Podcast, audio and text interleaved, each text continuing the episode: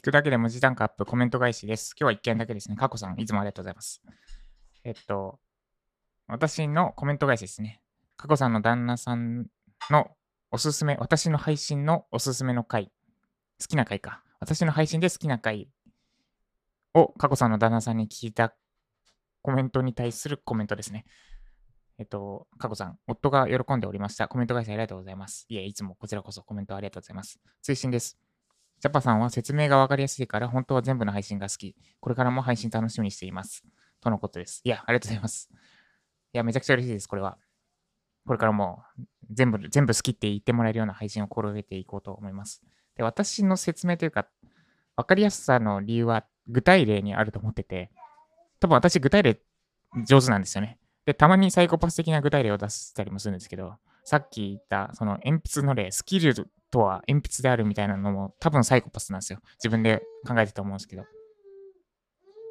まあ、サイコパスだけどなんかわかるっていうのと、もうあまさにその通りだなって例え、まあ、そういうた具体例の出し方が上手だから多分分かりやすいんだろうなっていう自己分析ですね。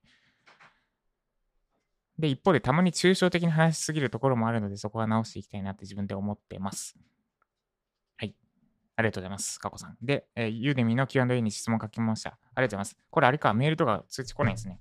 多分、かこさん、900人いる受講生の中で初めての質問かもしれないです。質問ですね、多分。これ通知どうやって来るんだ？あ、ちょっとバグった。まあいいや、そのユーデミの方で質問返していきます。ということで、今日は私は、午後からちょっとなんか、プライベートで打ち合わせ的なのがあるので、それに参加するので、午前中で、本当はマイクのセットアップとかしてるんですが、まだ届かないので、バックエンドのウェブライター向けの本格講座の設計をやっていく予定です。もう月末ですね。11月29。早いな。月末まだまだやることがある方も、落ち着いてる方も、いつも通り頑張っていきましょう。以上、ジャパソンでした。